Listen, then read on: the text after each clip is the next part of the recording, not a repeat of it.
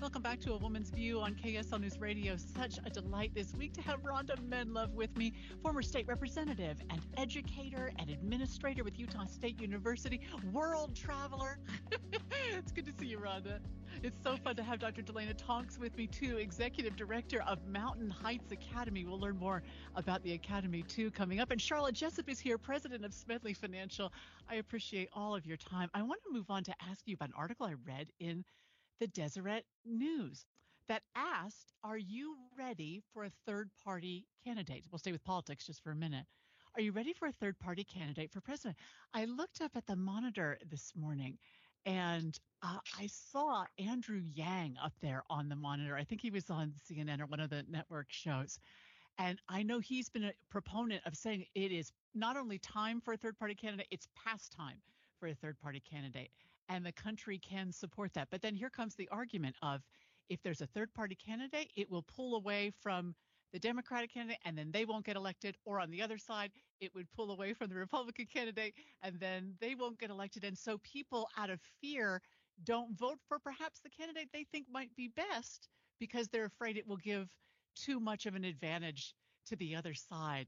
Dr. Tonks, can I start with you? Do you do you think it's? I mean, you're I see you as such a, a progressive person, and you're you're in, in education, and you're in a you know a digital education, online education, which is at the forefront of what's happening. What do you think about a third party? Is it time for that? Well, I I think that's such an interesting question, um, and we've had third party candidates before. That there's historical precedence for this. In in 1992, Perot got almost 200,000 of the popular votes zero electoral votes. And uh, he was called the spoiler, right? And pulled votes yeah. from both candidates. And uh, it, it, wasn't a successful campaign for him personally. I, I think from a strategic pr- perspective, that if a third party candidate is going to rattle the cages of the two party system that we have, then it has to be consistent and there has to be a third party candidate consistently to chip away at the two party system. Otherwise, we'll have a flash in the pan candidate who will steal some votes. And if we do that every 20 years, I'm not sure that that's an effective strategy to lead to long term change. Now that's interesting. So more than have it be personality based, like Ross Perot was just he was a he was a force of nature that guy, and then got a lot of votes I think from both Democrats and Republicans or traditional mm-hmm. DRRs.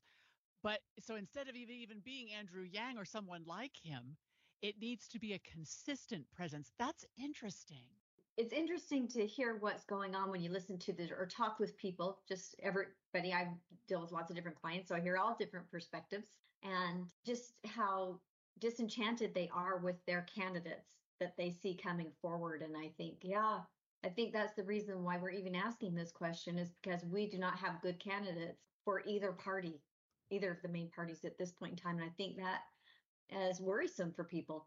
They don't really want to vote for the candidate for their party, but they don't want to vote, they don't want the other candidate to get in. And so it's almost by default that someone's going yeah. to win. And I don't think that's really a good way to decide on the leader of our country. And maybe never more than this upcoming presidential election. I mean, what what are the poll numbers that show how many Republicans don't want Trump and how many Democrats don't want Biden? But the only person they want less than that is the other guy. and so, what will that lead to, Sharla? I don't know. It's going to be interesting, that's for sure. It's going to be a very interesting presidential cycle. Yeah. What do you think, Ronda? Do you think we might see a third party candidate, a, a strong one, this uh, electoral cycle, or too late for that? I don't know. It is a bit late for jumping in, but if someone had the funding, the backing, the strength, I think there'd be a possibility.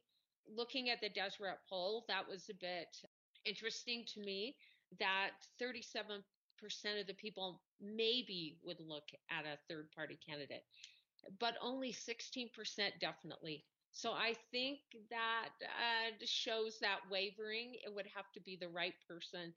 And I'm reading some rumblings about what if Biden stepped down and and Kamala Harris stepped up, or what if uh, Trump stepped down and Nikki? You know, I mean, I think there are some of those discussions going on uh, as well. What if the person stepped down? So I think we're still in that kind of messy period of lots of discussion and I just want to say I thought Celeste Maloy's run was an interesting run because she was basically an unknown, a new person coming in, a new personality, running against more traditional candidates. I mean, Greg Hughes in the convention and then Becky Edwards in the general primary election. So I felt like that was that signaling that people are ready for something different? I don't yeah. know.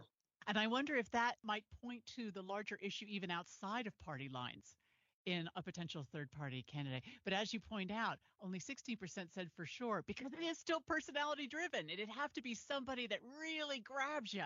And I just don't, I don't know who, I don't know when I look at the field who that person could be, Ronda. Who is the person on the sidelines? You think we might see either Trump or Biden step away and allow another candidate to come in? I can't see that, but maybe you're right. I, I don't see that unless the party loses confidence in them. That's the only thing I've been thinking about. What if the party loses confidence? So it may be party driven more than individual driven. Does that make sense? Yes, I guess so. Only that here's my ignorance about party politics. Can the party make a decision or isn't it the individual's decision? The party has a strong influence, a very strong influence through donations, through support. And there are lots of discussions that happen in the party privately. The party does not want to lose ultimately. And so they're they're going to be looking at all of the polling and all of the possibilities. Yeah. Uh, yeah, Dr. Tonks, any any other thoughts about that? Uh, no, I agree with what what Ronda has said. Um, that sounds right to me. And again, if it's part of a strategy and a tactical approach to uh, moving the ball down the field rather than the, the cult of personality of one person for any of the, the either of the parties or a third party, I think that that's about the only way that it would become uh, popular enough or common enough for people to say, you know what, okay, I'm I'm gonna vote for that third party candidate. The numbers would increase from the 16% who would for sure do that. It sure would be fascinating to watch if a third party candidate made it into the White House. The effect that would have on on Congress too would be just just fascinating. Let me let me take a quick break. Uh, back with my wonderful guests on a woman's view on KSL News Radio. Don't go away.